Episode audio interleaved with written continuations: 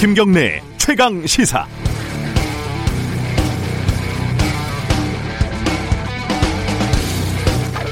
벌써 오래됐네요. 지난 2월 18일 대구 신천지 코로나 사태 시작이었던 31번 환자가 확진 판정을 받았습니다.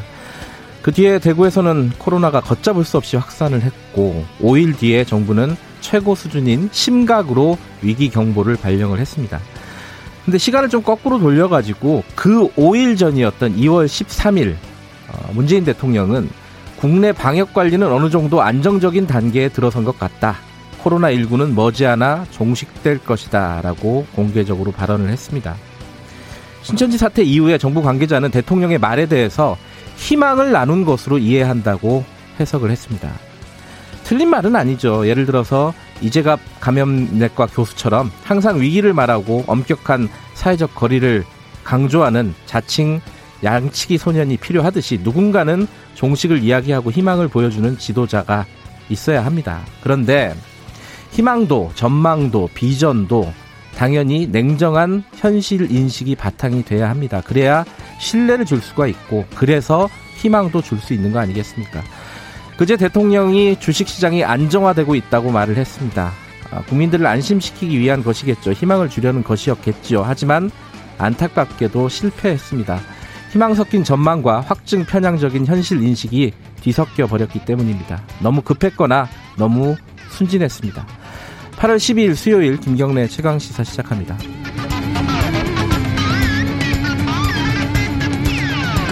네, 김경래 최강 시사는 유튜브 라이브 열려 있습니다. 실시간 방송 보실 수 있고요. 샵 9730으로 문자 보내주시면 저희들이 공유하겠습니다. 짧은 문자는 50원, 긴 문자는 100원, 스마트폰 콩 이용하시면 무료로 참여하실 수 있습니다. 어, 오늘 1부에서는요. 어, 비동의 강간죄 벌이, 법안 발의에 나선 정의당 유호정 의원 만나보고요. 2부에서는 지금 4차 추경 편성 얘기 나오고 있지 않습니까? 더불어민주당 진성준 전략기획위원장 어, 인터뷰 예정돼 있습니다. 아, 제가 아까 주식 시장이라고 얘기를 한 모양이군요. 주택 시장이었습니다. 죄송합니다. 아, 이런 실수를 다 하게 되다니. 자, 오늘 비가 오늘은 좀 많이 안 오는 것 같아요. 어, 어, 지금 교통 상황 어떤지 좀 궁금하신 분들 많을 것 같아갖고 교통 상황 잠깐 연결해 보겠습니다. 교통정보센터 김민희 씨.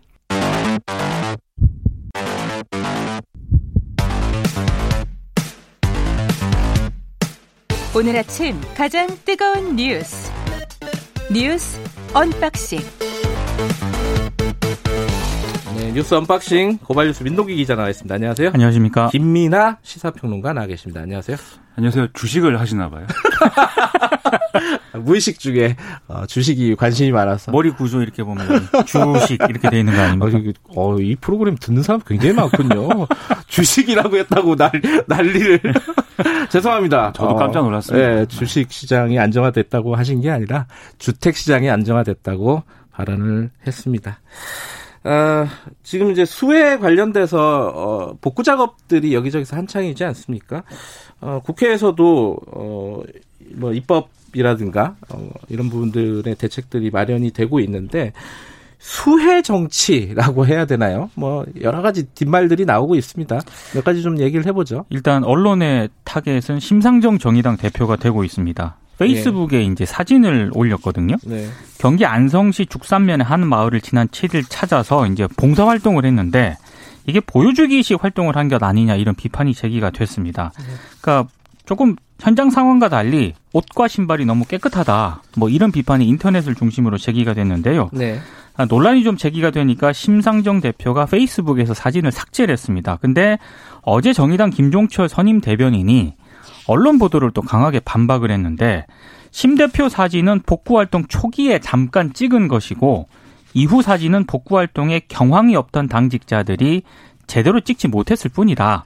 옷과 장화가 깨끗하다는 지적이 있으니까 사진을 삭제했다는 언론 보도는 사실과 다르다 이렇게 반박을 했고요. 정의당은 흙탕물 복장에 또 심상정 대표 사진을 또 공개를 하기도 했습니다. 네.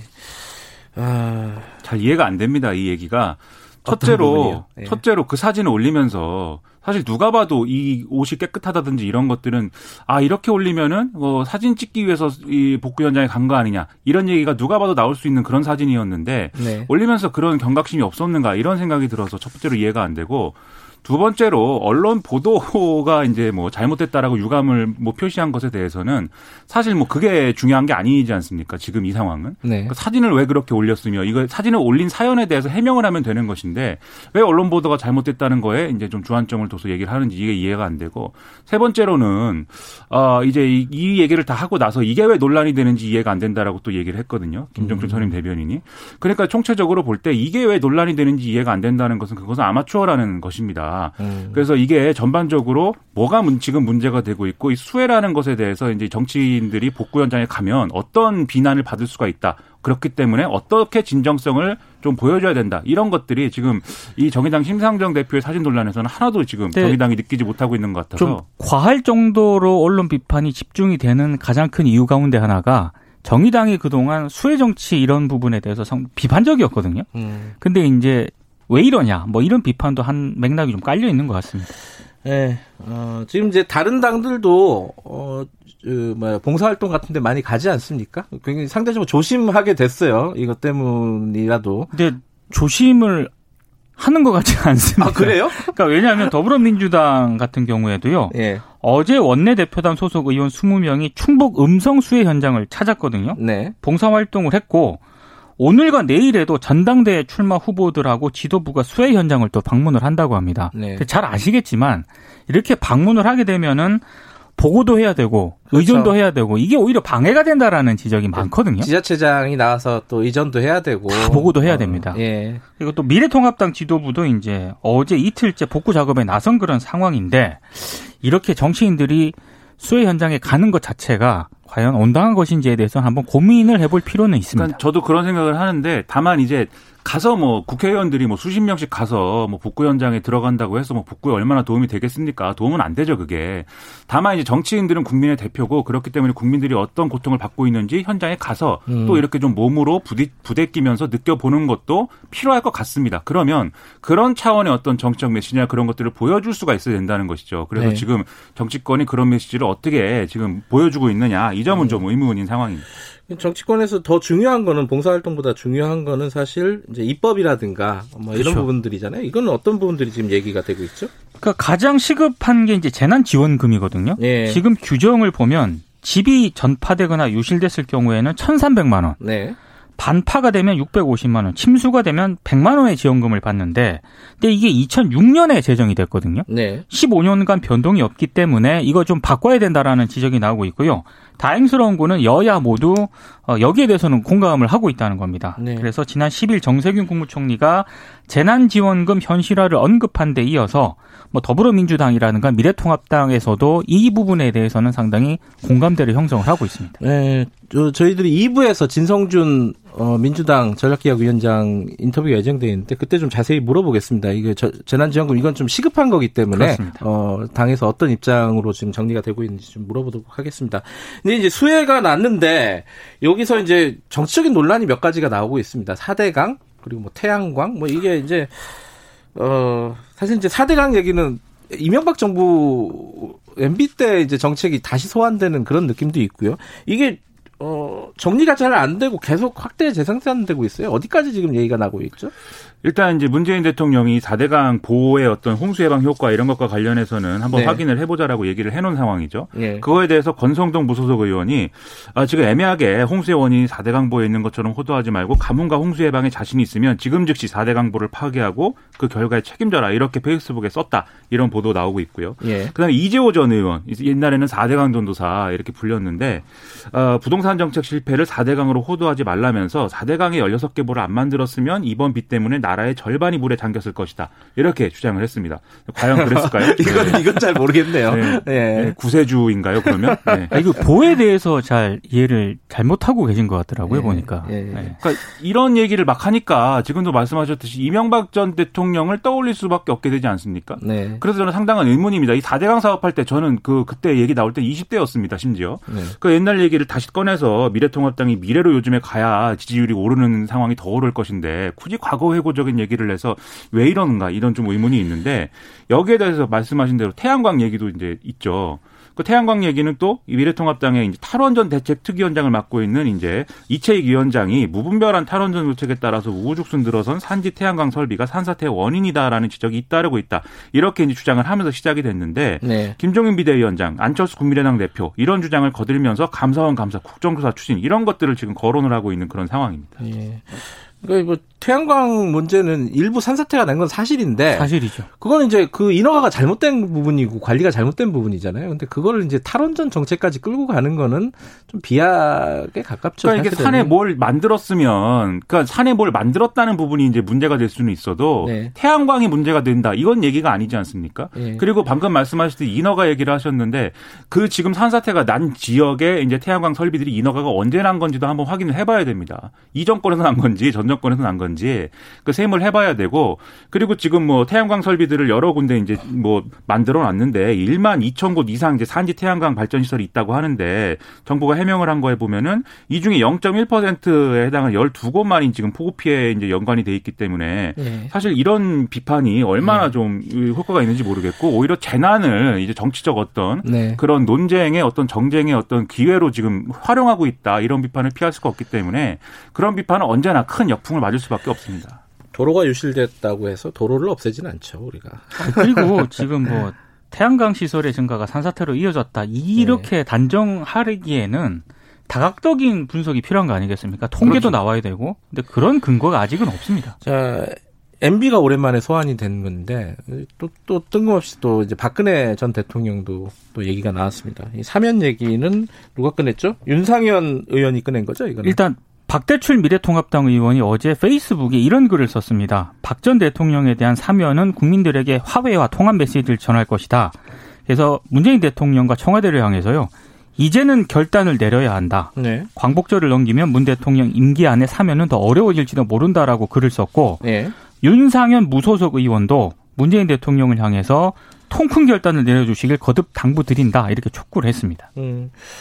그런데 이게 사실은 어, 사면 요건이 아직 안 되잖아요. 확정 판결이 안 나서. 그렇습니다. 그렇죠. 이 얘기 할 때마다. 참 이상해요, 이거는. 할 때마다 얘기를 하는데 형이 확정이 돼야 사면이, 사면을 하든지 말든지 하는데 그렇지 네. 않지 않느냐라고 하지만 계속 이 얘기를 꺼내는 것은 앞에 이제 뭐 4대강 얘기도 마찬가지인데요. 네. 결국은 이제 기존 지지층이 이제 만족할 수 있는 메시지를 던지면서 계속해서 음. 어떤 자기 정치적 존재라든가 이런 것들을 좀 계속해서 쌓아가는 것이고 네. 반대로 얘기하면은 지금 여당의 입장에서는 사실 고마울 겁니다. 이 4대강 얘기 꺼내고 박근혜 사면론 꺼내고 이런 게 여당 입장에서는 지금 최근에 곤혹스러웠는데 부동산 얘기 뭐 검찰 얘기 이래서 계속 곤혹스러웠는데 오히려 이제 여기에 반박을 하면서 또 지지층 결집을 유도할 수 있는 거잖아요. 음흠. 그런 상황이 되니까 사실은 이게 어떻게 보면은 두 당이 윈윈이다 이런 생각도 드는데 손해는 미래통합당이 더 많을 것이다라는 생각입니다. 음. 음.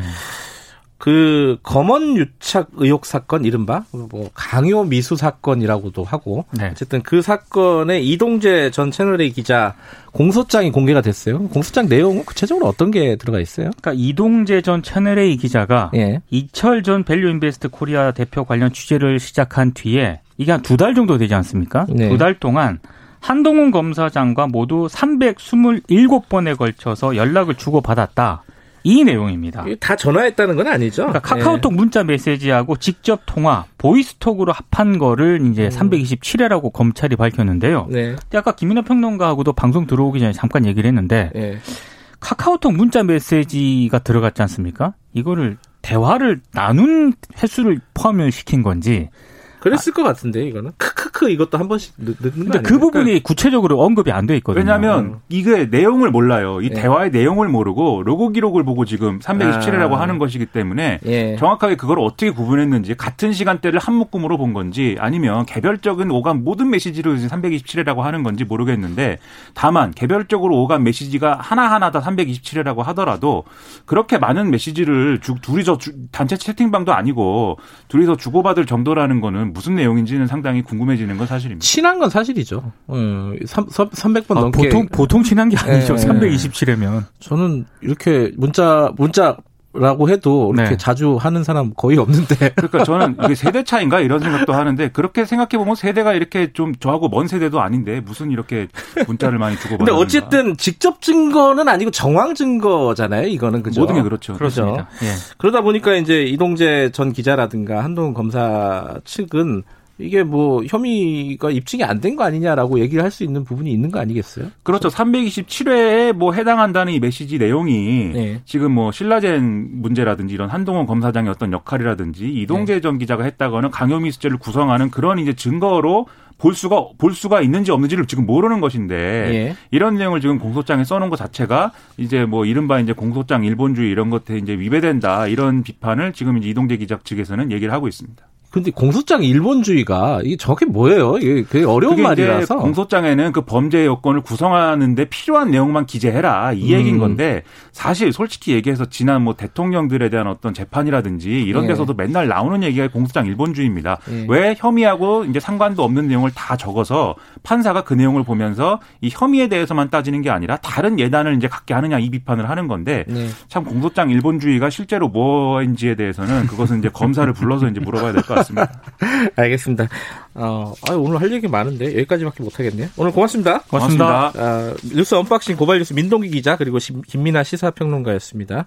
김경래의 최강 시사 듣고 계시고요. 지금 시각은 7시 30 정확하게 7분이네요. 최강 시사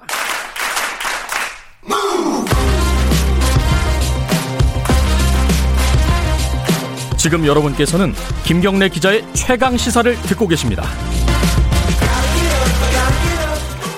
네, 국회에요. 어, 대자보 붙는 일이 요새는 그렇게 많지 않은데 어, 노란색 대자보 100장이 붙여졌다고 합니다. 이걸 뭐 관련된 내용은 비동의 강간죄 이게 뭐 미투 운동 뭐 이런 것들 때문에 많이 들어보신 분들 많으실 것 같습니다. 이 법안을 소개하는 대자보인데 이걸 붙인 사람이 정의당의 유호정 의원입니다. 유호정 의원과 이것저것 얘기를 할 게 좀 있을 것 같습니다. 정의당 관련된 얘기도 있고 이 법안 관련된 얘기도 있고 그래서 스튜디오에 모셨습니다. 안녕하세요. 네, 안녕하십니까. 예. 어, 좀 언론의 스포트라이트라고 해야 되나요? 좀 관심들이 많잖아요. 아무래도 뭐 최연소 의원이기도 하시고 그래서 좀 부담스러우실 텐데 좀 이제 적응이 됐습니까?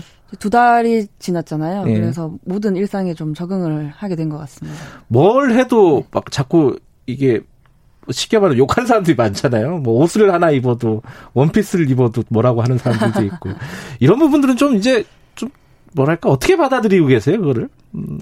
어뭐 조금 뭐 예기치 못했던 논란이기도 하지만 네. 또이 직업 자체가 조금 미움받을 용기가 필요한 직업이라고 아하. 이제 생각을 하고 있어서 괜찮습니다. 네. 네. 아 의도하신 건 아니에요? 그렇죠. 음. 어 원피스가 너무 흔한 원피스였잖아요. 음. 아니 국회 네. 약간 좀 경직된 문화 이런 것들 네. 한번 좀 바꿔보자 이런 의도는 없었습니까 뒤에? 어 그런 정도의 의도는 있었죠. 왜냐하면 음. 너무 딱딱한 곳이고 네. 뭐 검은 정장 그리고 넥타이로만 상징되는 그런 것들이 있기 때문에 이 문화 관행을 좀 깨보자라고 음. 생각했지만 어 그렇게까지 논란이 될 줄은 몰랐습니다. 음, 그렇군요. 네. 앞으로도 뭐 크게 달라지진 않겠죠? 뭐 옷차림이나 이런 게? 이미 사실 옷차림이 좀 많이 자유로워진 편인데 아, 국회 내에서 아, 네 아마 네. 제 모습이 좀 낯설잖아요. 네. 그 여성 청년 정치인이라는 존재 자체도 낯설다 보니 그런 게 아닐까 싶습니다. 네. 그리고 최근에는 또 어, 복구 현장에 수해 복구 현장에 그 자원봉사를 갔다 오셨는데 또 그게 뭐 화제가 된 게 아니라 또 이제 뭐 가서 사진 찍고 온 거 아니냐 이런 논란이 더 컸었어요. 사실 좀 그 부분은 속상하셨을 것 같아요. 사실 지금 되게 온 나라가 지금 장마로 난리가 네. 났잖아요. 네. 그래서 태풍까지도 있었고. 네. 근데 이제 국회에서 사실 일을 해야 하지만 국회의원은 저는 네. 이제 현장을 직접 보고 또 이야기도 듣고 음. 그 현장에 갔으니까 그날 하루만큼은 확실하게 도움이 되고 싶었거든요. 네. 그런데 이렇게 사진으로 논란이 되어서 조금 속상한 부분도 있습니다. 네. 아 열심히 일하셨습니까 진짜로 가서? 네 정말로 열심히 일을 하고 돌아왔습니다. 그래요. 네네. 어, 직접 가서 보니까 어떻습니까? 뭐가 제일 필요한 것 같아요? 어, 수해 피해 주민들에게? 우선 지금 현실적이지 않은 것, 지원금 등이 현실적이지 음, 재난지원금. 아, 네, 네, 예. 재난지원금 등이 현실적이지 않은 게 가장 큰 점인 것 같았어요. 그리고 음. 뭐 집이 이제 무너진 분들 이런 분들도 네. 있으니까 굉장히 조속히 일상이 복구될 수 있도록 음. 해야겠다라는 음. 생각을 했습니다. 정의당에서는 4차 추경에 대해서는 어떻게 생각하고 계세요, 지금? 지금 4차 추경은 필요하다라고 생각을 하고 있습니다. 음.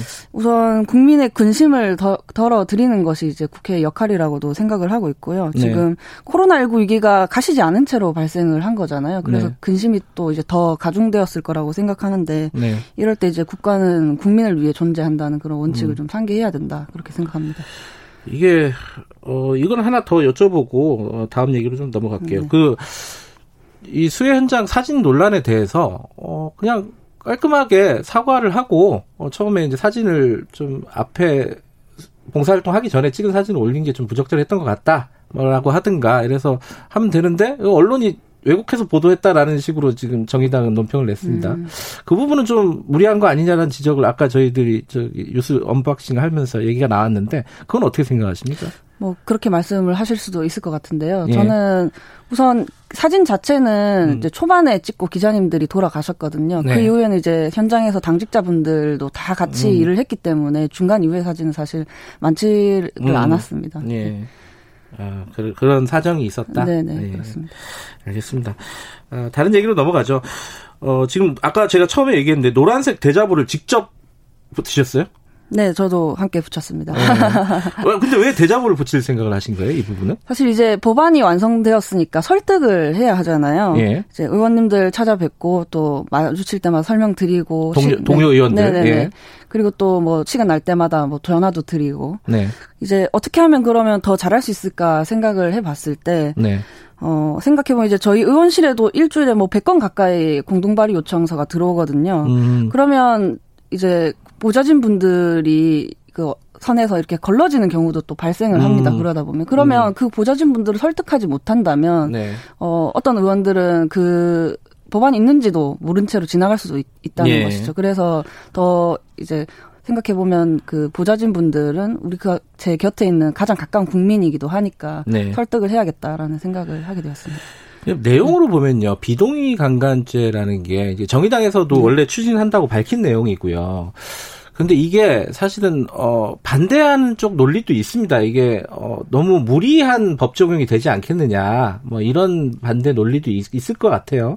여기에 대해서는 어떤 식으로 설득을 하실 생각이세요? 사실 지금 많은 지금 법안 내용이 완전히 공개되지가 않아서 이런저런 예. 추측으로 또 추측도 있고 그동안 그렇겠죠. 쌓인 오해들도 예. 있고 그래서 예. Q&A 등을 제가 또 자료를 준비를 따로 하고 있고요. 예. 사실 우리 현행법이 강간죄 구성 요건으로 폭행과 협박만을 네, 인정하고 있어서 근데 네. 그 폭행과 협박이 현저히 저항이 불가능한 경우로만 또 인정을 하고 있어서 많은 피해자들이 보호받지 못하고 있는 음. 상황이거든요. 네. 그래서 여러 가지 이제 개정 좀 준비를 했습니다. 음.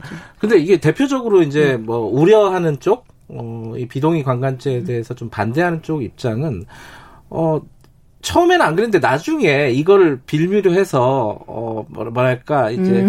뭐 죄를 덮어 쓴다거나 이런 우려의 문제잖아요. 그 그거는 어떻게 좀 해소할 수 있을까요? 사실 동의 없이라는 그 문구에 대해서 예. 이제 의문을 많이 표하시거든요. 그러니까요. 근데 사실 예. 추, 너무 추상적인 개념 아니냐라고 하지만 뭐 기존에도 양해, 승낙, 뭐 음. 위계, 위력 같은 이런 추상적인 용어들이 있습니다. 그렇기 음. 때문에 동의 없이라는 말이 추상적이라고 해서 이 뭐 강간죄를 개정하면 안 된다라는 말은 또 옳지 않고요. 네. 그 도, 양해나 승낙의 경우에도 그 이제 의사 표시가 명확하게 있어야 하고 네. 그리고 이제 고소인 그러니까 피고소인이 그 의사를 인지할 수 있어야 하기 때문에 뭐 음. 조금 그 이제 좀 오해가 있는 게 많습니다. 음. 그래서 이런 부분들을 좀 해소해 나가야 한다고 생각하고 있습니다. 그러니까 구체적으로는 어, 떻게 해야지 동의가 되는 것이냐 뭐 이거잖아요, 그죠? 네. 그럼 어떤 어떤 거예요, 구체적으로는? 지금 같은 경우에는 이 동의 없이라는 부분에 대해서 예. 이렇게 정확하게 하지 않고 지금 법의 해석 같은 것들로도 앞으로 이루어 나갈 수 있는 거거든요. 판례라든지. 네. 그렇기 때문에 지금 동의 없이라는 말을 조금 간단하게 설명을 하면 네. 동의 있는 강간은 있을 수가 없습니다. 애초에 동의 아, 있는 그렇죠, 강간은 강간이 그렇죠. 아닙니다. 예. 동의 없는 성교가 강간인 것이거든요. 예. 그리고 현재 법상에서도 지금 동의 없는 부분에 대해서 좀 더 중점을 갖춰서 뭐 이제 판례가 이제 쌓이고 있는 거 아니냐. 그러니까 음. 추세가 그렇게 이루어지고 있거든요. 그래서 네. 그렇다면 이 판례가 지금 이렇게 이루어지고 있다면 추세가 있다면 이것을 제도화하지 못할 이유는 무엇이냐라는 음. 것이죠. 거꾸로 얘기하면 네. 이게 판례가 이루어지고 있는데 네. 어, 구, 굳이 또 이걸 명문화할 필요가 또 있겠느냐? 지금도 충분히 그렇게 음. 만약에 판, 판결들이 이루어지고 있다면은 이렇게 얘기할 수도 있는 거 아니에요? 그럼에도 불구하고 음. 지금 이제 보호받지 못하는 피해자들이 많이 있기 때문에 이것을 네. 이제 명시를 해야 한다라고 저는 생각하고 있습니다. 음. 특히 이제 문제가 되는 게 이제 업무상의 관계가 아닌 경우 그렇죠, 업무상의 그렇죠. 관계는 네네네.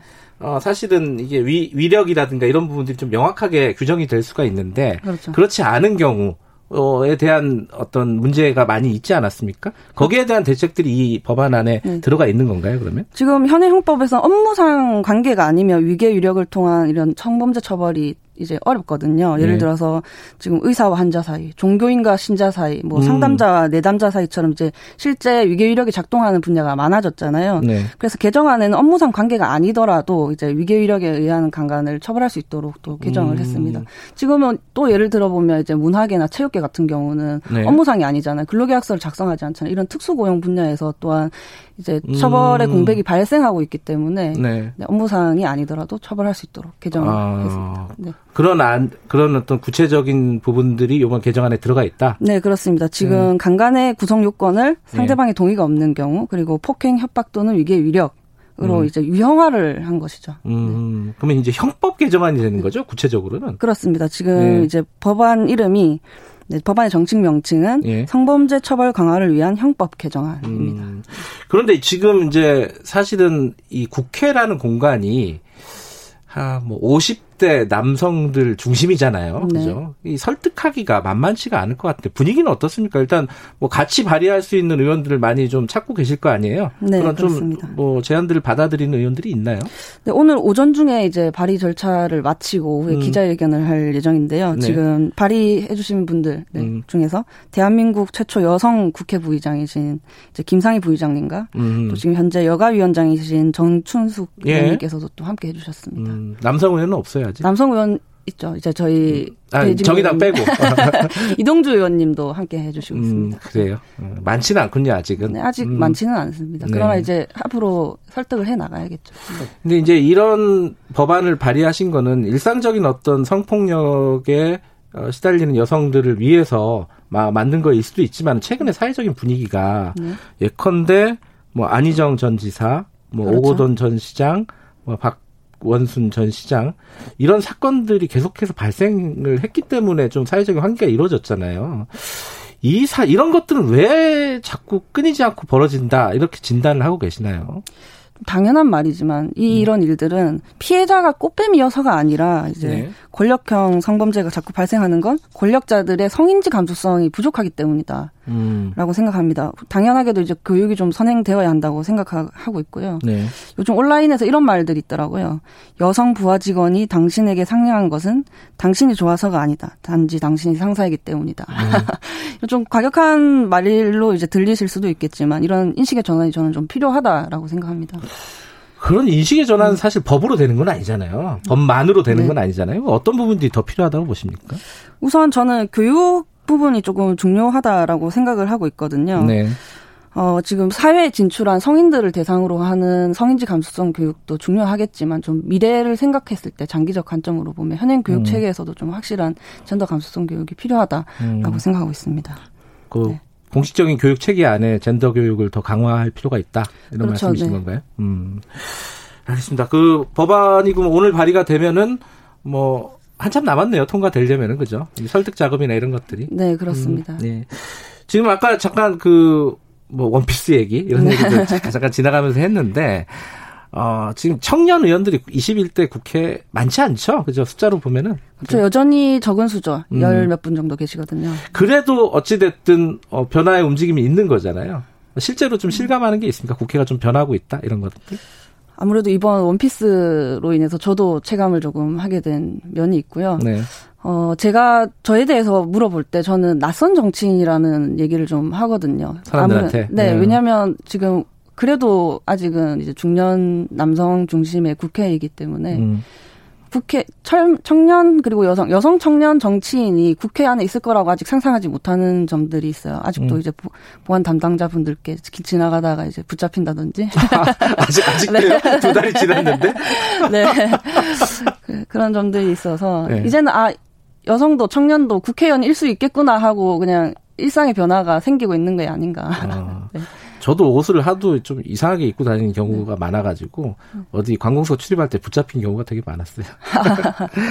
청취자 응원 문자가 있네요. 어, 안, 리안님이 어, 한국 성폭력 문화에 큰 변화를 줄 법안이라고 생각합니다. 어, 정의당 유호정 의원님 응원합니다. 이런 말씀도 하시고, 어, 어, 미, 미무스원, 이 무슨 뜻인지 잘 모르겠는데, 이런 닉네임 쓰시는 분이 박수 보내드립니다. 요, 뭐, 유호정 의원님 응원합니다. 이런 문자들 많이 오네요.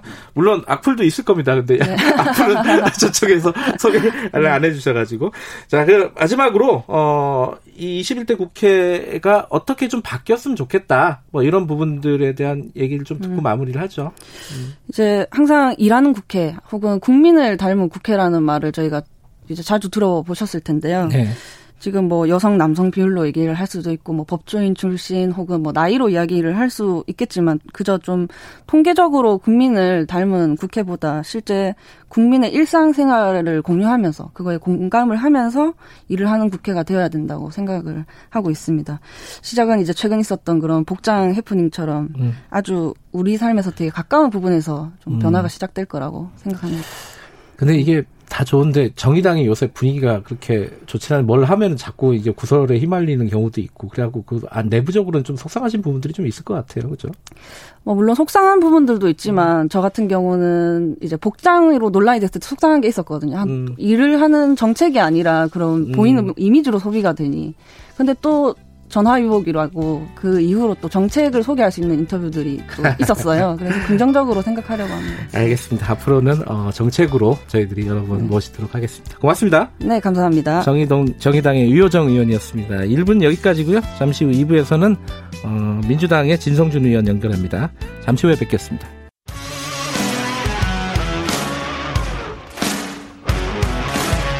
뉴스타파 기자 김경래 최강 시사. 네, 김경래 최강 시사 2부 시작하겠습니다. 지금 어, 집중호우로 인한 피해가 전국적으로 지금 발생을 했죠. 어, 정부와 국회에서 4차 추경 얘기가 나오고 있습니다. 이게 대한민국 역사상 두 번째 라고 하죠. 만약에 4차 추경이 편성이 된다면요.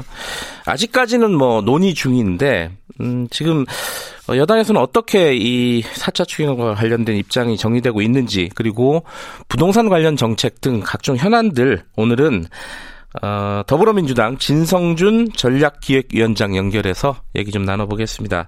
진성준 의원님 안녕하세요. 네, 안녕하세요. 네. 진성준입니다.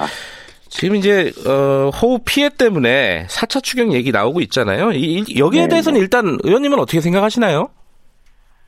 예, 뭐 필요하다면 네. 주저하지 말고 해야 된다는 생각입니다. 네. 전 어, 정부와 함께 정확한 피해 규모를 확인하고 예. 어, 복구와 보상에 소요될 비용의 규모를 먼저 산정하는 것이 필요합니다. 네. 어, 그런데 아직까지 정확한 피해 규모가 어, 확정되고 있지는 못합니다. 네. 어, 절차를 보면 어, 수해 피해가 난 지방자치단체가 피해 규모를 파악해서 보고를 하면 네. 그 즉시 확정되는 게 아니라 음. 중앙 재난 피해 합동 조사단이 현장 실사를 합니다. 네. 그렇게 해서 피해 규모를 확정하게 되는데 현재는 어, 수해 피해가 지속되고 있고 또 그런 가운데 뭐 장마 전선도 계속 북상하고 태풍도 올라오고 하는 이런 상황이기 때문에 네. 아직 정확한 피해 규모가 확인되지 않고 있습니다. 네. 그런데 우선 이런 피해 규모를 확인하는 것이 필요하고 네. 그럴 경우에 복구와 보상에 필요한 재정은 얼마나 들 것인가 하는 네. 것을 먼저 확인해야 됩니다. 네, 현재 정부가 확보하고 있는 재해 대책 예비비는 한 1조 9천억 원, 또 네. 일반 예비비는 한 7천억 원, 그래서 2조 6천억 정도의 예비비가 있다고 하는데 예. 이것을 저 수해 피해 복구에 전부 쓸 수는 없습니다. 네. 어, 그렇기 때문에 어, 재정이 충분하지 않다면 어, 추가 경정 예산안을 또다시 편성해야만 하는 게 아닌가. 음흠. 그리고 그게 필요하다면 어, 망설이지 말고 네. 어, 신속한 복구와 보상을 위해서 어, 추경도 어, 편성해야 된다 하는 것이 제 생각입니다. 그 통상적인 절차를 고려해 봤을 때 그럼 8월 내에 이런 것들이 결정이 이루어지고 만약에 필요하다면 8월 임시국회에서 통과가 될 가능성이 있는 건가요? 그러면은? 어 이제 정부가 얼마나 신속하게 피해 규모를 산정하고 또 그에 네. 필요한 어, 재정 대책을 세우느냐에 달려 있을 텐데요. 네. 어, 8월 중에는 아마 필요하다면 정부에서도 추경안을 국회에 제출할 수 있을 것이고 네. 어, 심사는 할 수 있을 것입니다만 8월 어, 임시국회 중에 그게 다 가능하겠는가 통과까지 음, 네. 하는 것은 어, 지금 장담하기 어렵다고 생각합니다. 하지만 8월 임시국회로 뭐 국회가 문을 닫는 게 아니고 네. 곧바로 9월 정기국회가 열리기 때문에 네. 뭐 처리할 수 있는 시한이나 기회는 뭐 충분히 남아 있다 이렇게 생각합니다. 지금 그 4차 추경하고는 조금 다른 얘기긴 하지만은 이 재난지원금 있지 않습니까? 이게 지금 침수주택 보상금이 한 100만 원 된다는데 이게 네. 2006년 이후에 동결이 됐잖아요. 네 네 그렇습니다. 이 부분을 현실적으로 좀 물가를 좀 고려해서 조정을 해야 된다 이 얘기가 지금 나오고 있고 김태년 원내대표도 비슷한 취지의 얘기를 했고요. 네 네. 이거 이 부분은 좀 진행이 되는 겁니까? 예 그렇습니다. 뭐 정부와 당정 협의를 통해서 어, 그 문제도 검토할 예정입니다만 네. 말씀하신 것처럼 어, 2006년 당시에 산정된 재난지원금의 규모가 그 뒤로 한 번도 어, 인상되거나 뭐 개선되지 않았기 때문에 네. 차제에 그것도 현실화할 필요가 있다 이렇게 생각하고 있습니다. 어 이게 이제 그 직접 피해를 입은 국민들 입장에서는 네. 이게 속도의 문제잖아요. 하루 빨리 이제 예, 이런 지원금이 있으면은 빨리 받아야 되고 그게 필요한 상황일 텐데 이게 어 8월 임시국회 내에서 좀 처리가 될 것인지 이 부분이 관심이 있을 것 같아요. 네, 아까도 말씀드렸던 것처럼 네. 어, 정부와 당이 신속하게 협의를 해서 추경이 필요하다고 할 때 추경안을 편성해서 제출하는 것이 필요한데 어, 일단 추경안이 제출되면 최대한 신속하게 심사할 것입니다. 네. 그렇지만 8월 임시 국회 중에 통과가 될 것인가 하는 문제는 아직은 뭐 속단하기 어렵고요. 네.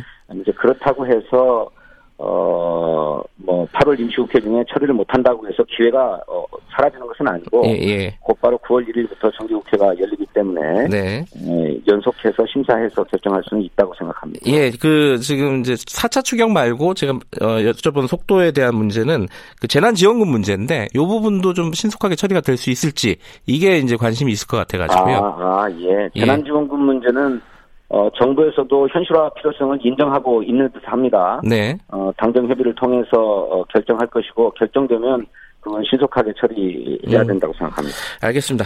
부동산 문제 좀 여쭤볼게요. 지금 대통령이 그제 부도 주택 시장이 안정화되고 있다 이런 발언을 했습니다. 여기에 대해서 야권이 어, 특히 뭐 김종인 비대위원장 같은 경우에는 실제 현실을 모르고 있는 거 아니냐.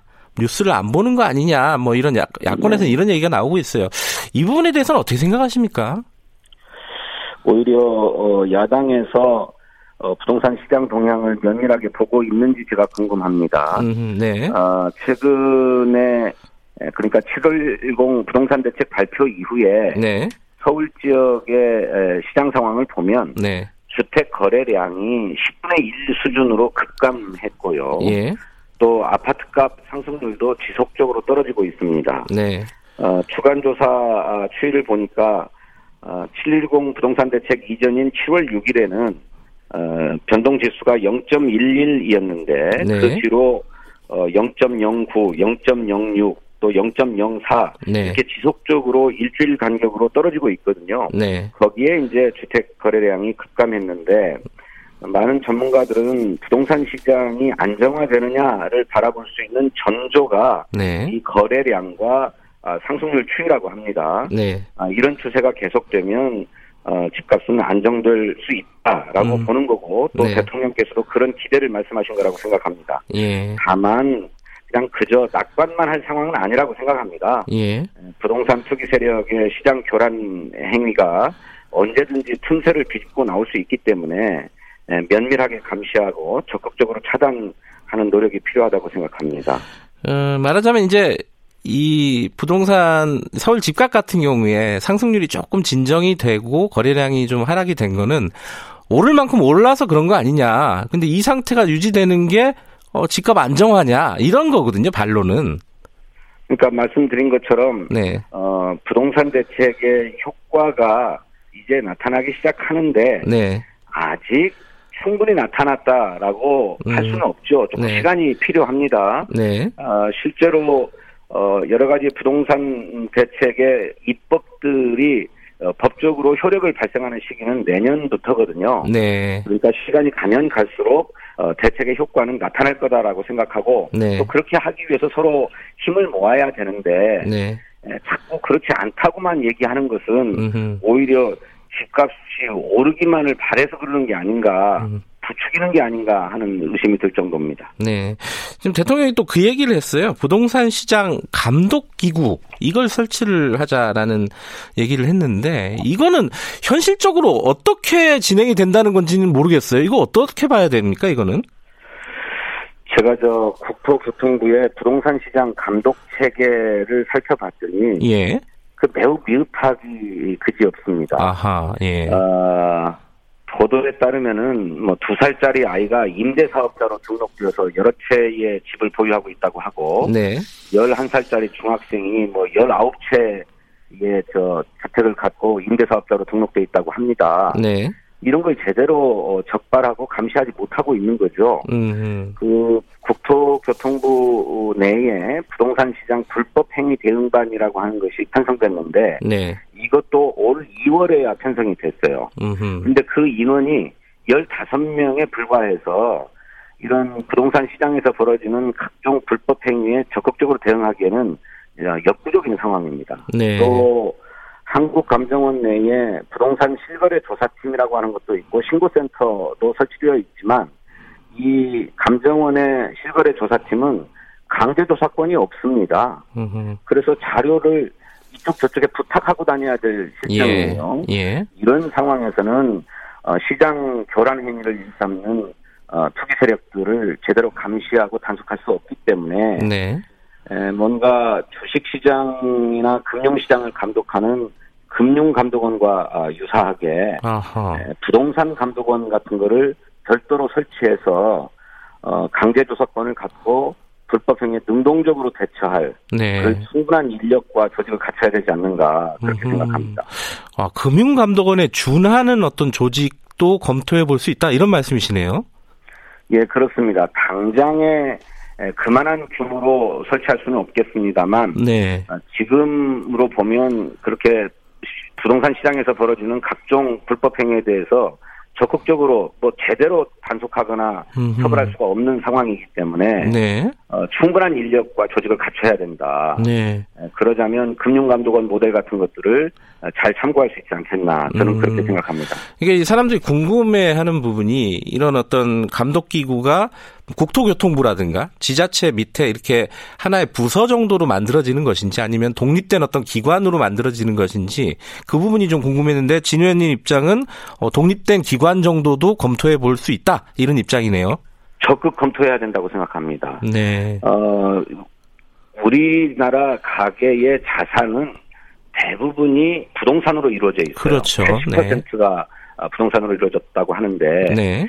어, 그렇게 보면 주식시장이나 금융권을 감독하기 위한 금융감독원보다 훨씬 더 큰 규모의 부동산 감독 기구가 설치되었어야 하는데 네. 그간에 이런 게 제대로 편성돼 있지 않았다가 네. 올해 임시 TF 형식으로 대응반이 어, 국토교통부 내에 편성됐거든요. 네. 이걸 가지고는 제대로 시장 교란 행위에 대처할 수 없다 이렇게 생각합니다. 네. 어, 지금 그 여러 가지 어, 부동산 대책이 입법화됐는데 그게 이제 전체적으로 보면은 세금과 관련된 거 그리고 임차인들의 보, 어, 권리 보호 관련된 거 이런 부분으로 나눌 수 있잖아요. 근데 네. 세금과 관련해서 보면요. 어, 지금 지자체장이 어, 재산세 같은 것들을 줄여줄 수 있다. 이렇게 얘기를 하고 있고 실제로 조은희 서초구청장이 어, 1주택자에 한해서 재산세를 절반으로 줄여줘야 한다. 이렇게 얘기를 했어요. 이건 네. 가능한 거라고 보십니까?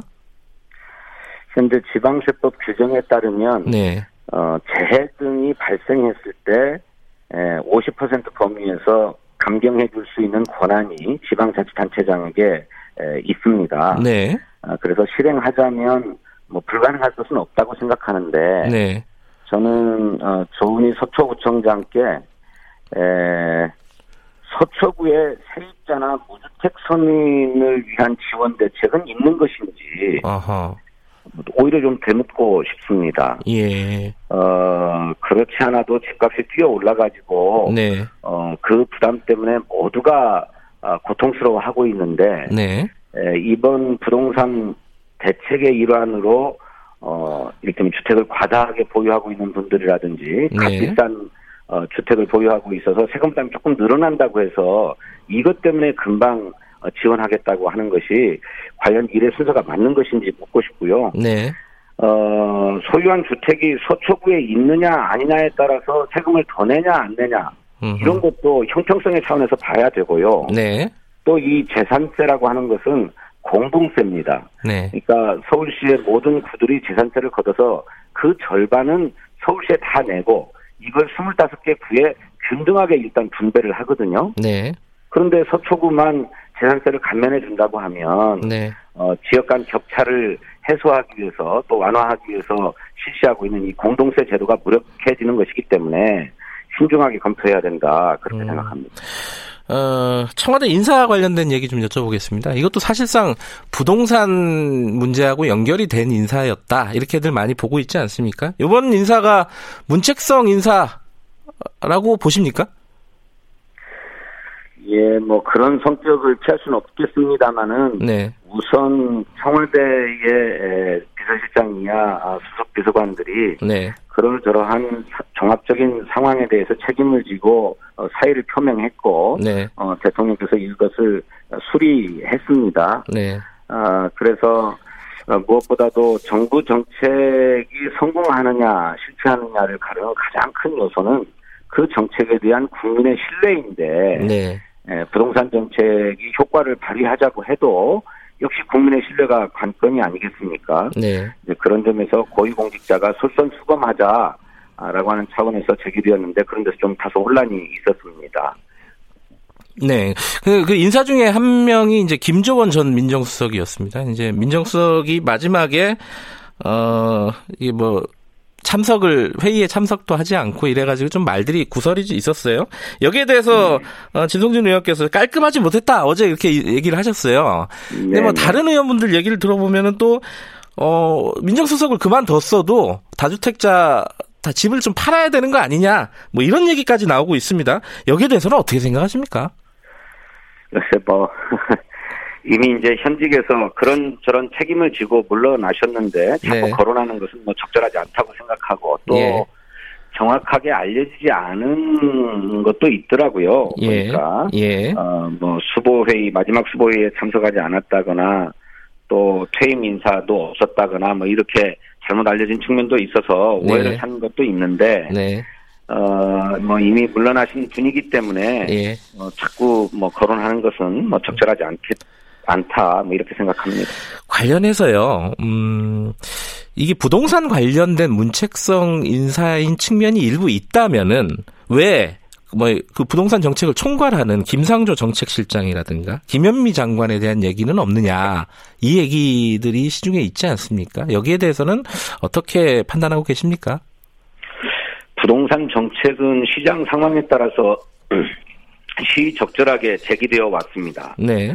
어, 그리고 이번 710 부동산 대책도 그간의 핀셋 대책에서 좀 벗어나서 네. 보다 근본적이고 본질적인 어, 틀을 만들자라고 하는 차원에서 제기되었기 때문에 그런 것인데 네. 부동산 정책 자체가 잘못되었다기보다 그 과정에서 정부 정책에 대한 신뢰성을 확보하기 위한 조치로서 네. 다주택 고위공직자의 경우에는 어, 실제로 거주할 집을 빼놓고는 처분하자라고 네. 하는 어, 공감대가 있었는데 이거를 실행하는 과정에서 다소 혼선이 있었습니다. 네. 물론 개인의 사정들을 다 들여다 보면 그 그럴 수밖에 없는 형편도 있고 사정도 있었을 것입니다. 예. 이제 그런 점에서 그걸 소상하게 알리지 못한 책임도 있다고 생각됩니다만은 어쨌든 어, 정부 정책의 신뢰성을 확보하기 위해서 공직자가 솔선수범하자라고 하는 그런 정신과 자세만큼은 견지되어야 된다. 또 견지되었어야 된다. 이렇게 생각합니다.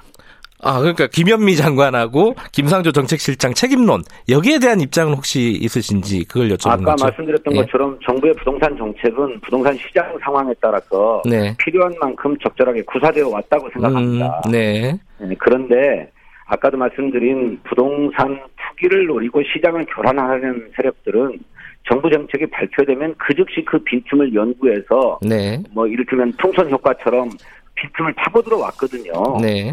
네, 그것을 온통 뭐 부동산 정책 책임자에게 책임을 물을 음. 수 있는 음. 상황은 아니라고 생각하고. 음. 네. 근데 그것이 국민 경제에 미치는 부담이나 서민 경제에 미치는 부담을 생각해서 주로 핀셋 대책을 중심으로 해왔는데 그것만 가지고는 이제 한계가 있다고 보았기 때문에 네. 차제의 근본적인 대책 틀을 마련한 것이죠. 네, 예. 정, 정책적인 실패는 아니고 거기에 대한 그렇습니다. 책임을 물을 지금 상황은 아니다 이런 말씀이시네요. 네, 그렇게 생각합니다. 마지막으로 짧게요. 그 박근혜 전 대통령 사면 얘기 어, 윤상현 의원이 꺼냈어요. 이거 검토해 네. 볼 만한 사안이라고 보세요? 아니, 저 박근혜 전 대통령은 우선 사면 요건 자체가 네. 안 되지 않습니까? 예. 어, 뭐 헌법이나 사면법상으로 어, 판결이 확정된 이후에야 뭐 특별 사면의 대상이 되는 건데 에, 박근혜 대통령의 경우는 어, 국정농단과 국정원 특수활동비 사건으로 현재 대법원에서 재상고심을 받고 있는 상황 아닙니까? 예. 아직 형이 확정되지 않았거든요. 네. 따라서 검토의 대상 자체가 못 음. 됩니다. 음. 네.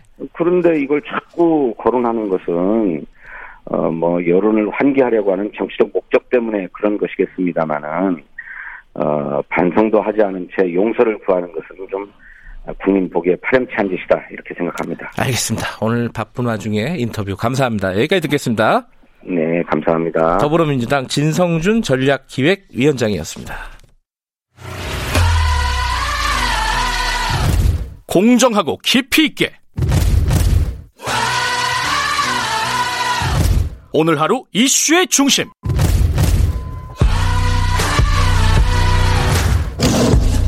김경래 최강 시사.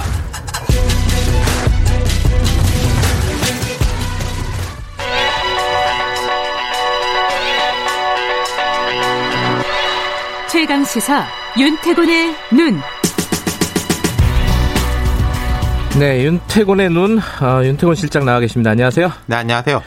통합당 요새 분위기 좋죠.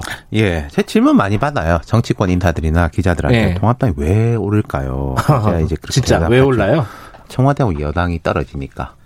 네. 그거는 네, 그러니까 여야의 지지율은 무조건 반비례 관계입니다. 이건 음. 철의 법칙이에요. 네. 예컨대 네. 지금 미국 대선 11월인데 앞두고 여러 여론조사들이 많은데 바이든 민주당 후보 지지율이 상당히 앞서는 편이에요. 그렇죠. 대체적으로 볼 때. 음.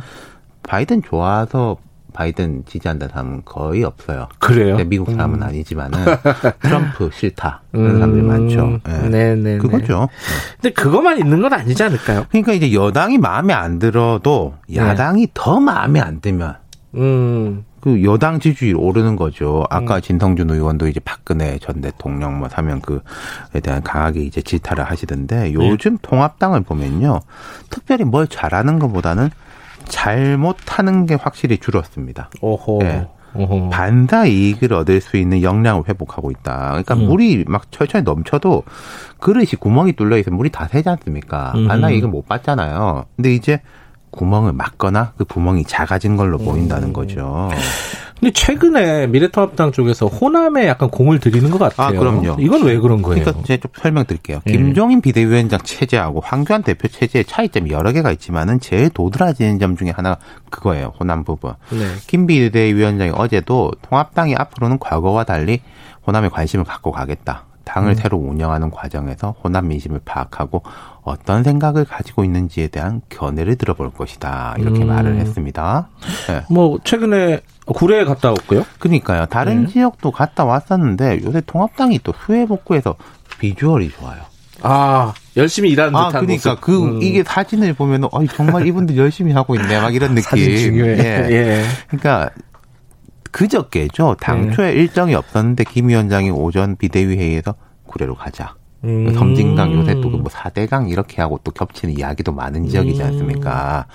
그래서 긴급 제안해서 갔다 왔고 그리고 어제도 당 중앙재해대책위원장 맡고 있는 정희용 의원 포함해서 유상범, 전주회, 조, 조두진 등 초선 의원들하고 보좌진들이 음. 구례를 가서 이제 봉사 활동하고 왔고요. 김, 어, 김 위원장이 감이 좋고, 좋군요. 그렇죠. 예, 네. 반응들이 실제로 괜찮죠. 그니까, 생각해 보시죠. 네. 열심히 하고, 음. 우리 잘못했는데 앞으로 열심히 잘해주겠습니다. 음. 뭐 싫어하는 사람이 어디 있겠습니까? 네. 실제로 여론조사 기관 리얼미터가 이제 어제 발표한 당 지지율을 보면은 광주 전라 지역에서 통합당 지지율은 18.7%, 전주보다 6.0% 포인트 올랐습니다. 네. 지난 3일부터 7일까지 YTN 의뢰로 진행된 것이고 자세한 네. 사항은 중앙선거 여론조사 심의 홈페이지에 있는데 꽤 올랐다는 거죠. 그렇죠. 많이 음. 올랐죠. 음. 그리고 오늘 19일에 광주 5.18 묘지에 김정은 위원장하고 주호영 원내대표가 참배하고 광주 음. 호남 지역 경제인들 및 5.18 단체하고 면담합니다. 뭐 특, 특별히 이벤트가 있는 게 아닌데 가는 거죠? 지금 그 당헌 당규하고 당명 개정하는 거 있지 않습니까? 음. 이거 사실 거의 다 된 걸로 알아요. 근데 음. 수혜 때문에 요 발표를 좀 미뤄놨거든요. 예, 그 예. 당헌 당규 부분에 5.18 부분하고 이걸 이제 명확하게 넣겠다라는 음. 거 그거하고 이제 맞물리는 건데 아하. 작년에 황교안 대표가 이제 5.18 갔다가 좀막 안 좋은 일이 많이 당했잖아요. 뭐 욕도 먹고, 예. 예, 뭐 그랬는데 이번에는 분위기가 달라 보이죠. 예. 어 어떤 효과가 있을까요? 정치적으로 보면. 그러니까 뭐 이런다고 해가지고 그럼 뭐 호남이 통합당 찍겠냐 이런 식의 질문들도 있어요. 아, 그렇죠, 예, 그렇죠. 예컨대 예. 호남에 어떤 국회의원 선거가 있다고 해가지고 통합당 민주당 이기고 이런 거 쉽지 않을 겁니다. 옛날에 이정현 전 의원의 사례가 있지만 정말 이거는 개인기하고 피땀으로 돌파한 거고요. 네. 그리고 당분간은 뭐 그렇고 어차피 또 총선도 2022년 가야 있는 것이고 네. 아 2024년에 있네요. 대선이 2022년. 아 그렇죠, 예, 그렇죠. 예, 한참 예. 남았죠. 내년 음. 재보선은 서울 부산이고 그럼 왜 이러냐? 왜 이러냐? 일단 호남에 공을 들이면 수도권에 반응 나옵니다. 그래요? 그건 또 왜 그런 거예요? 호남 출신 수도권 거주민들. 아. 그 통합당이 제일 약한 곳들이 그, 어, 지역 출신으로 보면 그쪽이고 또 서울의 지역으로 보면 호남 출신들이 많이 사는 곳에 약하거든요. 음. 거기서 반응이 나올 거예요. 그리고 음. 대선 등 기준으로 보면은 호남에서 한 표 나오나 다른 데서 한 표 나오나 다 똑같은 표예요. 그리고 음. 호남에서 통합당의 한 표는 민주당 한 표를 가져오는 셈이니까 아, 의미가 더 크죠. 그렇군요. 그리고 하나 더 중요한 포인트는요. 정치에서 중요한 게 예. 나에 대한 지지자를 만드는 것도 중요한데 반대자를 줄이는 것, 음. 반대 강도를 낮추는 것이 매우 중요합니다. 음흠. 그러니까 예컨대 호남에서 통합당은 절대로 안 된다. 뭐 음. 다른 지역의 일가 친척들한테도 찍지 말라고 전화하고 이런 분위기인 것하고 딱히 내가 지지하진 않지만은 그래 뭐 통합당이 된다고 해가지고 뭐 별일이야 있겠어? 음. 이런 반응이 나온 거하고는 완전히 다르다는 거예요. 그리고 음. 이게 앞 당장 요 포석이 보면은 그러니까 결국은 뭐 짧게는 내년 재보선 서울 네. 특히 그 뒤로는 대선 총선까지 본 포석이다 이렇게 음. 보이는 것이고 이 드라이브가 가능한 것도 결국은 이제 김종인 효과가 있는 거예요. 음. 김종인 위원장 출신이 그쪽이죠. 그 조부 가인 김병로 선생이 전북의 대표적 인물이고 김 음. 위원장도 원적지가 전북이고 음. 지금 통합당 초선급을 보면은 조수진 의원이 전주, 김웅 의원이 순천. 지금 요즘 이제 존재감 높은 초선들이지 않습니까? 지역구는 서울이지만은 그렇죠. 예. 그리고 이김 김종인, 조수진, 김웅 이런 사람들을 보면요. 예. 뭐 보수 정당이니까 보수인다긴 한데 과거 뭐 5.18의 원죄라든지 호남에 대한 막말이라든지 이런 논란에선 자유로운 인물들이에요. 그렇죠. 대체적으로. 예. 예. 그리고 김 위원장은 민주당 대표도 지내지 않습니까? 그래, 그렇죠. 그러니까 이제 익숙하고 거부감이 음. 작은 인물이다. 음. 이 호남 드라이브를 걸 수 있는 것도. 어쨌든 이게 분위기가 이렇다면은 민주당 입장에서는 바라보는 시각이 조금 그렇죠. 민주당도 네. 아 우리가 지금 허를 찔렸다. 우리가 지금 정신 없는 사이에 여러모로 네. 통합당이 이렇게 훅 치고 들어온다. 음. 이러는 거니까 이제 위기감들이 뭐 위기감보다는 경각심들이 조금씩 생기는 것 같고 그리고 네. 민주당이 이렇게 봐야 될 거예요. 통합당이 호남에 공을 들인다는 것 자체가 시야가 넓어졌다.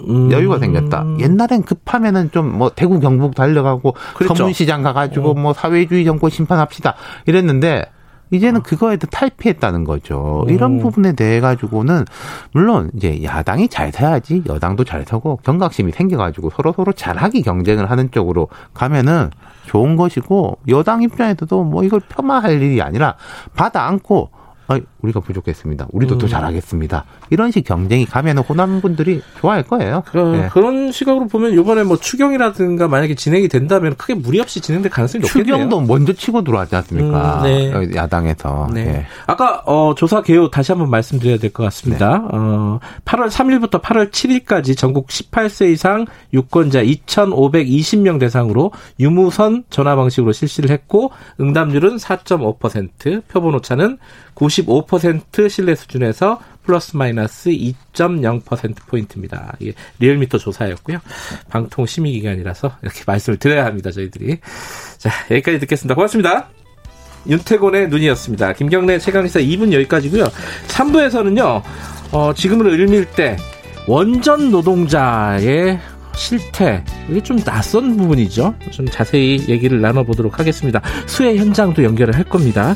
자 일부 지역국에서는 해당 방송 보내드립니다.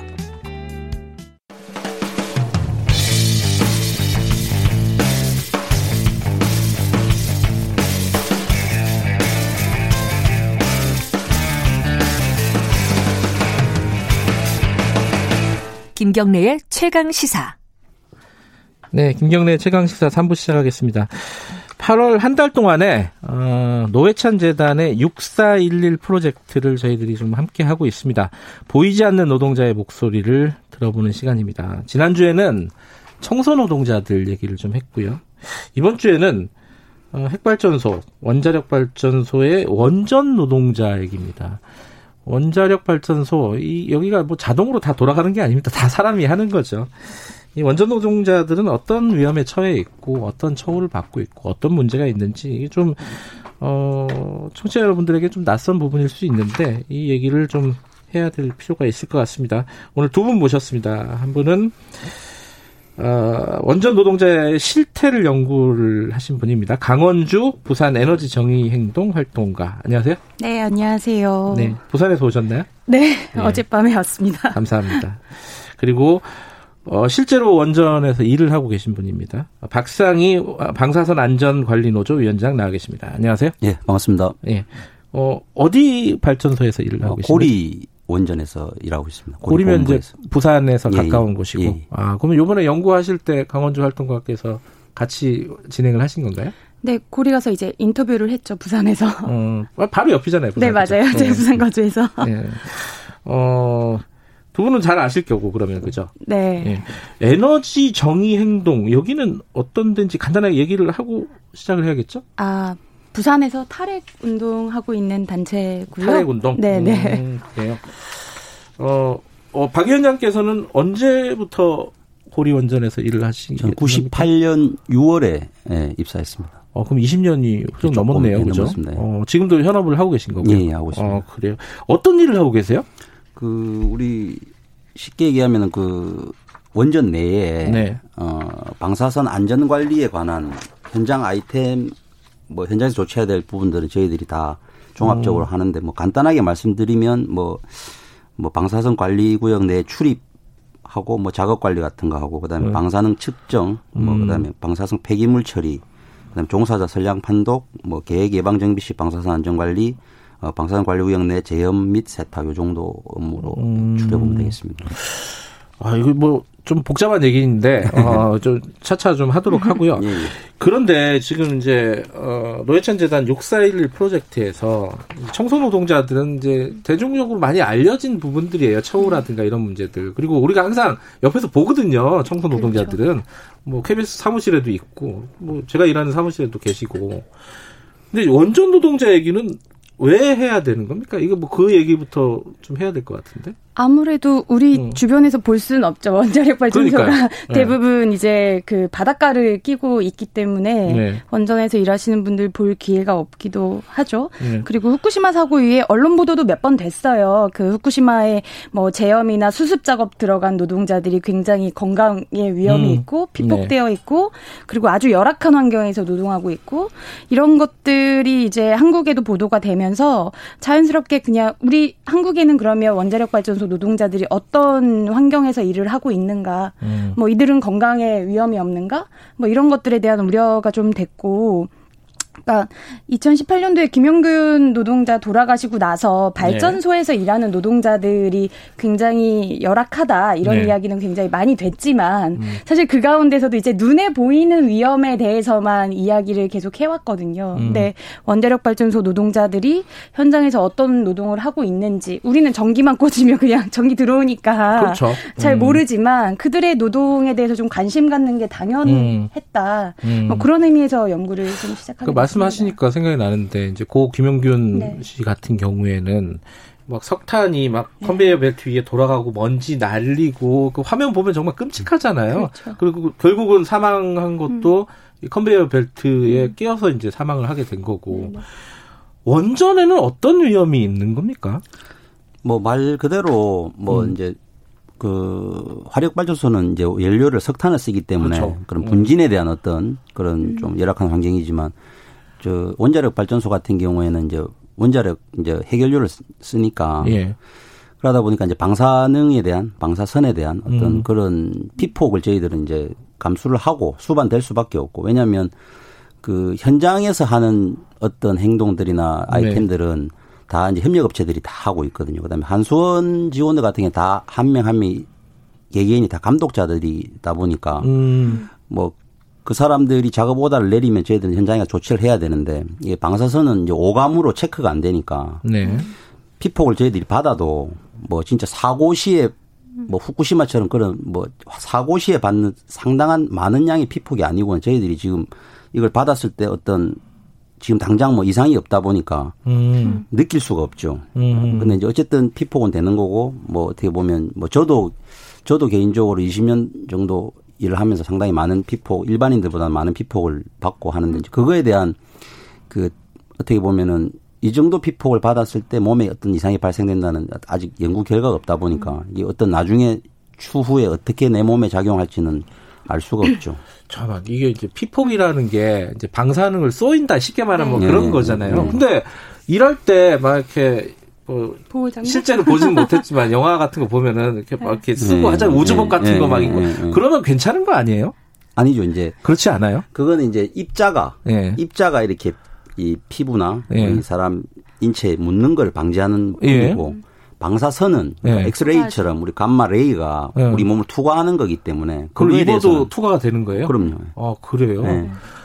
아니 저 이해가 안 되는 게 이 원자력 발전이 시작, 핵 발전이 시작된 거는 꽤 오래전이잖아요. 2차 세계대전 이후잖아요. 그렇죠. 한국에서도 40년이 넘었죠, 지금. 예. 근데 왜 그런 어떤 연구 결과가 없는 거예요. 어느 정도 피폭이 되면 어느 정도 건강 이상이 없다. 이상이 생긴다. 이걸 왜 없는 거죠? 왜냐하면 아무래도 정부에서는 그 네. 방사선 피폭 기준치가 있어요. 네. 그리고 노동자들하고 일반인하고 조금 차이가 있고, 근데 지금까지는 그 기준치가 관리 기준치이거든요. 이 정도만 안 넘으면 괜찮아. 음. 어 그러니까 건강에 영향이 있다라는 것을 증명하기보다는 그냥 관리하기 위해서 만들어 놓은 기준치일 뿐인 거고, 네. 그 방사선에 대한 영향이 이제 뭐 하청이나 비정규 노동자들한테 더 심각하다 이런 네. 게몇 번 국회에서 지적이 되다 보니까 원자력 안전위원회에서 작년에 그 연구 이제 시작했어요. 역학조사를. 음, 네. 근데 이 역학조사에 과연 하청 비정규 노동자들도 전부 전수조사를 하는 거냐. 네. 뭐 이런 질문에 지금 대답을 못 하고 있는 거죠. 음. 이제 시작이니까 좀 기다려 달라?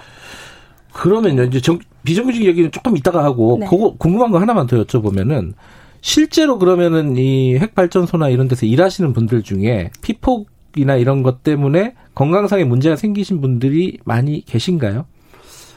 지금 저희는 예. 저 이제 월성만 중수로고 예. 저희들 고리 그다음에 영광 울진 이쪽은 이제 경수로거든요. 예. 중수로는 이제 삼중수소가 있다 보니까 그거에 대한 그 저도 테레비로 봤을 때 이렇게 그 지역 주민들이나 예. 이런 분들은 삼중수소 관련해서 뭐 갑상선암 뭐 이런 걸 봤는데 경수로는 삼중수소를 안 쓰기 때문에 예. 그 지금 피폭 아까 잠깐 말씀드렸던 감마레이에 대한 우리 그 예. 방사선에 대한 피폭만으로 해서 뭐 어떤 암에 걸렸다 뭐 이렇게 입증하기가 힘들어요. 그러니까 음. 이제 암이라는 거는 뭐 음식이나 뭐, 뭐 술, 담배나 스트레스나 이런 거와도 연관되기 때문에 그래서 이게 뭐 방사선을 맞아서 이 병이 딱 생겼다 하기가 음. 참 애매한 부분입니다. 그런 음. 부분에 대해서. 그 입증이 아직 좀 쉽지는 그렇죠. 않다. 네, 네, 네. 쉽지는 않지만은 몇 그래, 건이 있습니다. 그래요? 네, 산재 처리가 된 건수가 있고요. 아, 산재 처리도 실제로 진행이 됐고요. 네, 네, 네. 아. 지금 어쨌든 방사선 때문에 암이 발생했다. 그 암의 음. 종류에 대해서도 이제 각 나라마다 또, 또 달라요. 음. 그런데 한국에서도 그 뭐 암의 종류가 조금 늘어나고 있는 중이고 음. 그 최근에 산재 인정을 받은 건수가 월성이긴 한데 이분은 경상시에 일하신 분이 아니고 아주 네. 예전에 계획 예방 정비라고 해서 잠깐 동안 점 점검할 때 들어가서 일하셨던 분인데 그분이 이제 암 발병으로 인해서 거의 음. 10년 넘어서 이제 산재 인정을 받게 되셨어요, 최근에. 그래요? 네.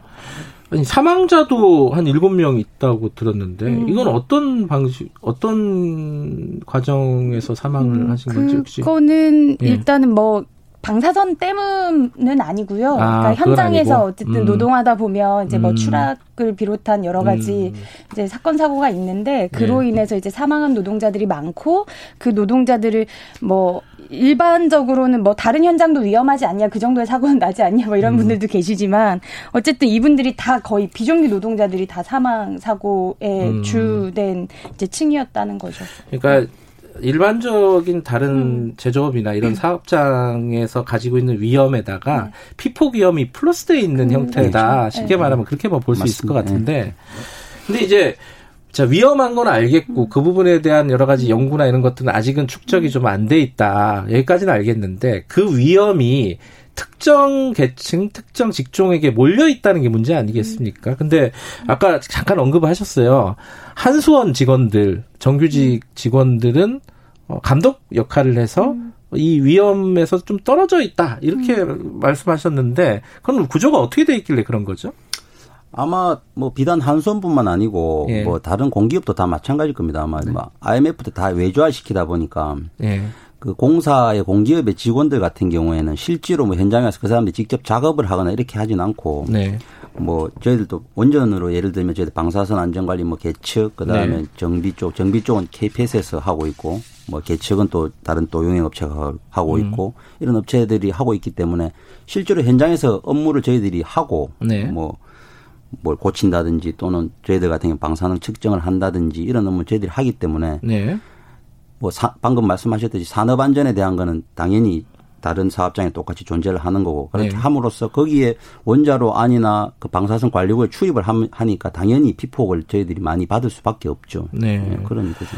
그러니까 그렇게 실제로 어 방호복 방호복이라 그러나요? 예, 예, 네, 그 예. 그런 장비를 착용하고 원자력 발전소 내부로 들어가는 사람들 예, 예. 그게 제일 위험할 거 아니에요. 그렇죠. 상식적으로 네, 생각해 보면은 그 사람들은 다 외주 노동자들이란 말이죠. 예, 그렇죠. 어. KPS만 이제 저 이제 한전 자회사다 보니까 음. 준공기업이니까 아. KPS 빼고는 나머지는 다 이제 용역업체라고 보시면 됩니다. KPS는 뭘 계측을 하는 곳이라 그랬나요? 아니 KPS는 정비죠. 아, 정비를 정비. 하는 네, 거기는 이제 한전의 자회사로 네, 돼 있고 한전 KPS니까. 어, 지금 말씀하신 이제 방사선 관리 업체 같은 경우는 다 그냥 외주 업체다. 예. 어, 뭐 자회사도 아니고. 예. 어, 원래 그랬어요? 아니면 그렇게 된 예, 거예요? 원래 제가 알기로는 이게 일부 또 한손 직원들이 정직원들이 했던 업무도 음. 이제 IMF 뭐 이쯤에서 점점점 이제 현장에서 힘쓰고 음. 좀 힘들고 조금 이렇게 한 업무들은 전부 다 이제 범위가 다 우리 용역업체 넘어오다 보니까 일부 한손 직원들이 수행했던 업무도 지금은 다 음. 외주화돼 있는 상황이니까 음. 현장에서 하는 업무는 거의 다 외주화돼 있다고 보시면 됩니다.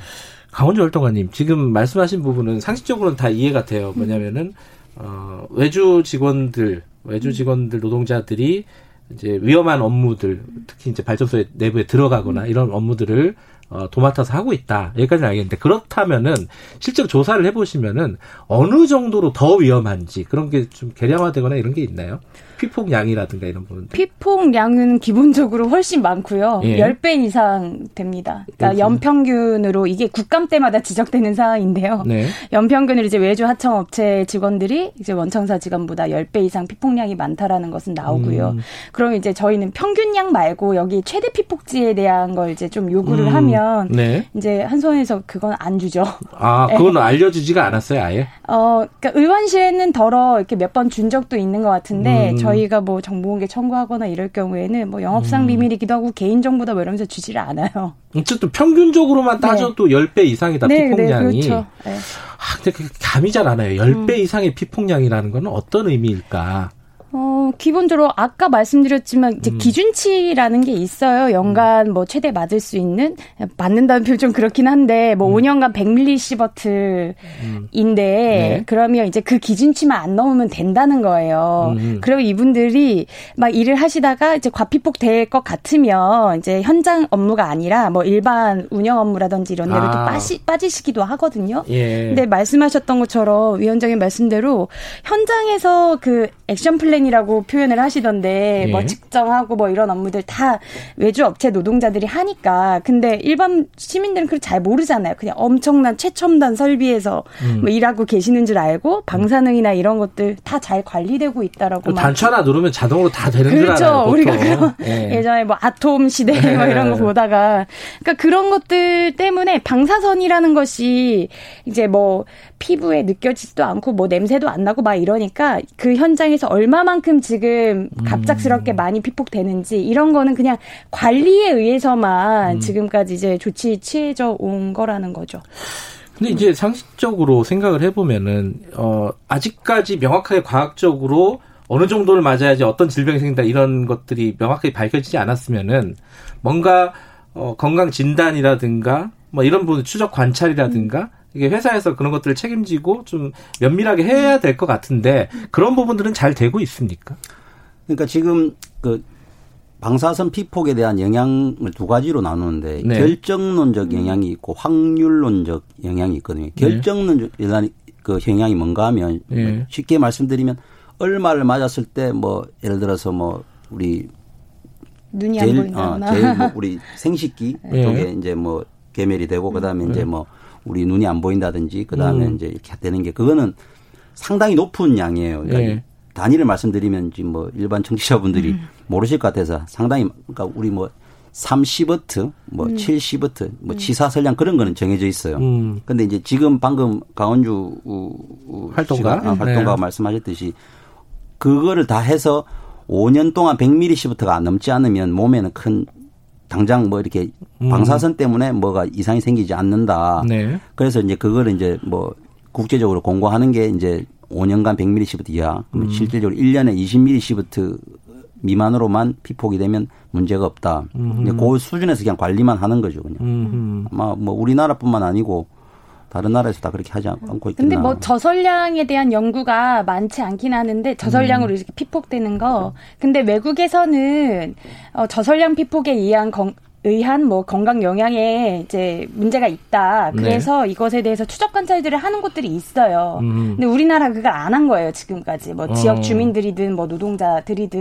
음. 그리고 뭐 건강 검진이나 이런 것 부분들도 일상적으로 차별이 있었던 거죠. 그러니까 네. 원청사 직원들은 1년에 뭐 그런 보편적인 건강검진 우리가 받듯이 그런 것도 받지만 이제 방사선에 의한 음. 건강 영향에 대한 건강검진도 그래도 주기적으로 잘 해온 편이었고 하청업체 같은 경우는 최근에서야 그런 아, 걸 받기 시작 한 거거든요. 아. 네, 후쿠시마 사고 나고 막 이렇게 하도 이제 방산선 무섭다 막 이렇게 나오니까 그리고 아. 국감에서 계속 지적이 되니까 그 이후에서야 이제 건강 검진도 조금 받게 되는 상황이 된 아, 거죠. 그러니까 그 네. 전에는 그러니까 후쿠시마 그 사태 음. 전에는 여기에 대한 관심 자체가 그렇게 높지 않았군요. 이게 안전 문제나 이런 부분에 대해서. 그렇죠. 이게 좀 원전은 좀 특수성이 있다 보니까 음. 사회적으로 이슈도 안 되고 음. 뭐 이렇게 하다 이제 후쿠시마 사태 터지고 뭐 영화 판도라가 또 네. 상당히 그 영향이 네. 많기 판도라 다 비정규 노동자들이죠. 네, 나고 나니까 뭐 친구들이나 지인 모임에서도 음. 안 위험 안 위험하나 뭐 이러면서 막 물어보더라고요. 근데 어. 그 전에는 뭐 우리가 무슨 일을 하는지 뭐 그런 거에 대한 일반 국민들이 궁금해 하시는 분들도 없고. 음. 어. 근데 얘기를 듣다 보니까, 어, 이 외주 노동자들, 하청업체 노동자들에게 그 위험이 집중된다. 음. 자, 그러면은, 어, 그 위험한 업무를 직접 고용을 하면은 이제 관리가 훨씬 더 엄밀하게 이루어지잖아요. 음. 그 직접 고용을 해달라고 요구를 많이 하셨을 것 같다는 생각이 드는데. 뭐 지금 이슈가 됐던 거는 이제 문재인 음. 정부가 이제 그 2012년 5월 9일 날 당선되고 네. 12일 날 인천 국제공항 이렇게 방문해서 뭐 대통령이 비정규직 제로 시대로 네. 만들겠다 하면서 이제 근데 좀 3일 만에 그렇게 해버리는 바람에 제가 고용노동부도 많이 찾아갔었는데 그 나름 거기 뭐 사무관들도 대통령이 그렇게 먼저 딱 이렇게 준비 없이 준비 과정 없이 제가 봤을 때는 이 비정규직 문제가 원전뿐만 아니고 사회 전반적으로 IMF에 음. 너무 많이 외주화됐던 것 같아요. 근데 이거를 갖다가 정규직으로 하는 전환하는 데 있어서 상당히 사회적으로 시끄러운 문제가 많을 건데 이거를 좀 가이드라인을 잘 준비를 해서 6개월이든 1년이든 이렇게 해서 했어야 되는데 가이드라인 자체도 너무 졸속으로 하다 보니까 그 공기업 별로 알아서 자율적으로 해라 이런 식으로 나와 있어요 주요 내용이 음. 보면 그래서 원전 노동자들은 어때요? 그럼 들어가 있어요? 그러니까 생명 안전과 관련된 거 그다음에 예. 또 뭐가 또 여기 있는가 하면은 원전 관련된 거는 다 뭐 직고용하겠다 뭐 음. 그런 것도 있었는데 정책에 예. 대통령 그 공약집에 있었는데 예. 그게 하나도 안 지켜지고 지금 아, 지켜지지 않았다. 네, 그래서 지금 예. 저희들도 그 국회도 국감 때도 찾아다니고 했는데 음.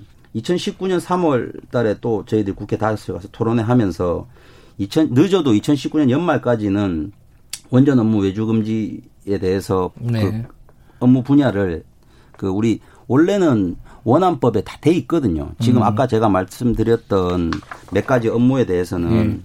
직고용을 그 해라. 원래는 음. 사업자가 하게끔 법에 돼 있어요. 음. 원전 사업자가 발전 사업자가 하게끔 돼 있는데 예외 사항을 하나 이렇게 두고 음. 있어요. 뭐 부득이한 경우에는 뭐 발전 사업자 직접 하지 아니해야 된다. 음. 그건 예외 말 그대로 예외 사항이 법이 없는 게 그것만 삭제해 주면 되는데 그거 예외 사항 하나로 해서 지금 저희들 외주화하고 있는 건데 음. 실제로 저희들은 지금 어떻게 보면 원전이 지금 고리 1호기 같은 경우는 네. 폐로가 들어갔습니다. 근데 폐로는 발전을 안 한다는 게 그게 폐로고 네. 이게 방사선 관리 구역에 있는 모든 뭐 방사능을 네. 내는 물질들이 완전히 방사능 관리 구역이나 방사선 관리 구역 이런 게 완전히 풀이가 될 때까지 가장 마지막에 현장에서 나와야 될 직종이 저희 음. 직종이거든요. 근데 이게 예, 이게 이제 저희들이 뭐 드럼도 만들고 하는데 이런 업무를 갖다가 예. 저희도 3년짜리 용역이다 보니까 실제로 또 저임금이다 보니까는 뭐 일하다가 또 다른 직장 막 구하면 나가버려요. 예. 근데 이게 계속 추적 관리가 돼야 되는데 이 직종을 과연 이제 정규직 전환 안 하면 음. 도대체 무슨 직종을 정규직 전환하는 건지. 그 정규직 전환 안 되는 이유가 뭐예요, 활동가님? 아무래도 이제 한수원에서 일하시던 분들 퇴직하시고 자회사 아 자회사가 아니라 하청업체 사장들로도 많이 가시고 아. 네 그러니까 이제 이후에 나 퇴직 이후에, 이제 일자리이기 때문에 특히나 이제 단순 노무나 뭐 음. 한정 KPS 하청 같은 경우는 지금 자회사 전환까지 받고 있는데 예, 예. 방사선 쪽은 안 받겠다는 거죠. 네. 아, 그게 또 핵피아, 뭐, 네, 네, 뭐 원자력 마피아, 뭐, 뭐 이런 거와 또 연관이 있군요. 그렇죠. 이게 시정이 네. 안된 이유가. 알겠습니다. 이게 좀 낯선 얘기라서 음. 청취자분들에게 이해를 좀 이렇게 많이 시키려고 노력을 하다 보니까 시간이 네. 여기까지 길어졌네요. 네. 자, 오늘 여기까지 드릴게요. 고맙습니다. 네, 고맙습니다. 네, 고맙습니다. 6411 프로젝트 연구하신 강원주 활동가 그리고 박상희 방사능 안전관리노조 위원장이었습니다. 지금 시각은 8시 51분입니다. 김경래 최강 시사는 짧은 문자 50원, 긴 문자 100원인 문자번호 샵 #9730 무료인 어플 콩으로 참여하실 수 있습니다. 유튜브 라이브로도 함께합니다.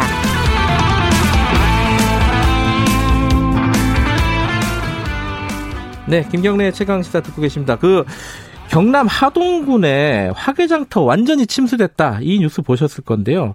이 와중에 아, 주민들을 어, 뭐랄까, 목숨을 걸고 구하셔가지고, 어, 화제가 되신 분이 있습니다. 이 굉장히 위급한 상황이었는데, 어떻게 이런 마음을 먹으셨는지 한번 좀 얘기를 좀 들어볼게요. 어, 수해 현장에서 구조 활동을 펼친 아, 하동 화계면의 이병기 선생님 잠깐 연결하겠습니다. 선생님 나와 계시죠? 네, 안녕하세요. 예. 언제였죠, 그게? 어, 지난 금요일 8월 7일이었죠. 아, 금요일 날. 아니, 이게 화면, 사진을 보니까 어, 일단 물이 거의 한 사람 키 높이? 한 가슴 높이까지는 온 것 같더라고요. 그죠? 어, 그때는 금요일 초반이었고요. 예. 이제 토요일 새벽 넘어가면서부터 한 2.5m, 3m까지 올라왔죠. 아. 그러면 이제 그때 이제 사람들이 대피를 하는 와중에 선생님께서 네네. 주민들을 어 구조를 하신 거잖아요. 말하자면은. 네네. 그 그게 보트예요? 가지고 가신 게? 네, 저 낚시를 좋아해가지고 개인 보트를 하나 가지고 있었습니다. 근데 보트라고 하기엔 좀 되게 작더라고요, 그죠? 네네네. 어 어쨌든 그 보트 원래 몇 명 타는 거예요? 원래 3인 타는 겁니다. 근데 사, 진 보니까 굉장히 많이 탔던데, 그죠? 몇 명이었어요? 네, 우리 차오르는 상황이어서 위험해가지고 예. 예. 많이 태웠습니다. 몇 명, 몇 명 탔습니까? 그때 다섯 명 탔었었죠. 아, 선생님까지 포함해서? 네네네. 아, 그럼 네 명을 구조를 하신 거네요? 아, 지인분 한 명이랑 같이 가가지고. 예.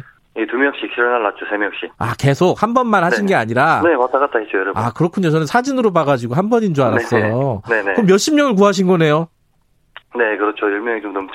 개도 구하셨더라고요. 아, 네, 강아지도 있더라고요. 네. 아니, 무섭지 않으셨어요? 이게 당장 내 몸 하나 건사하기가 힘든 상황이잖아요.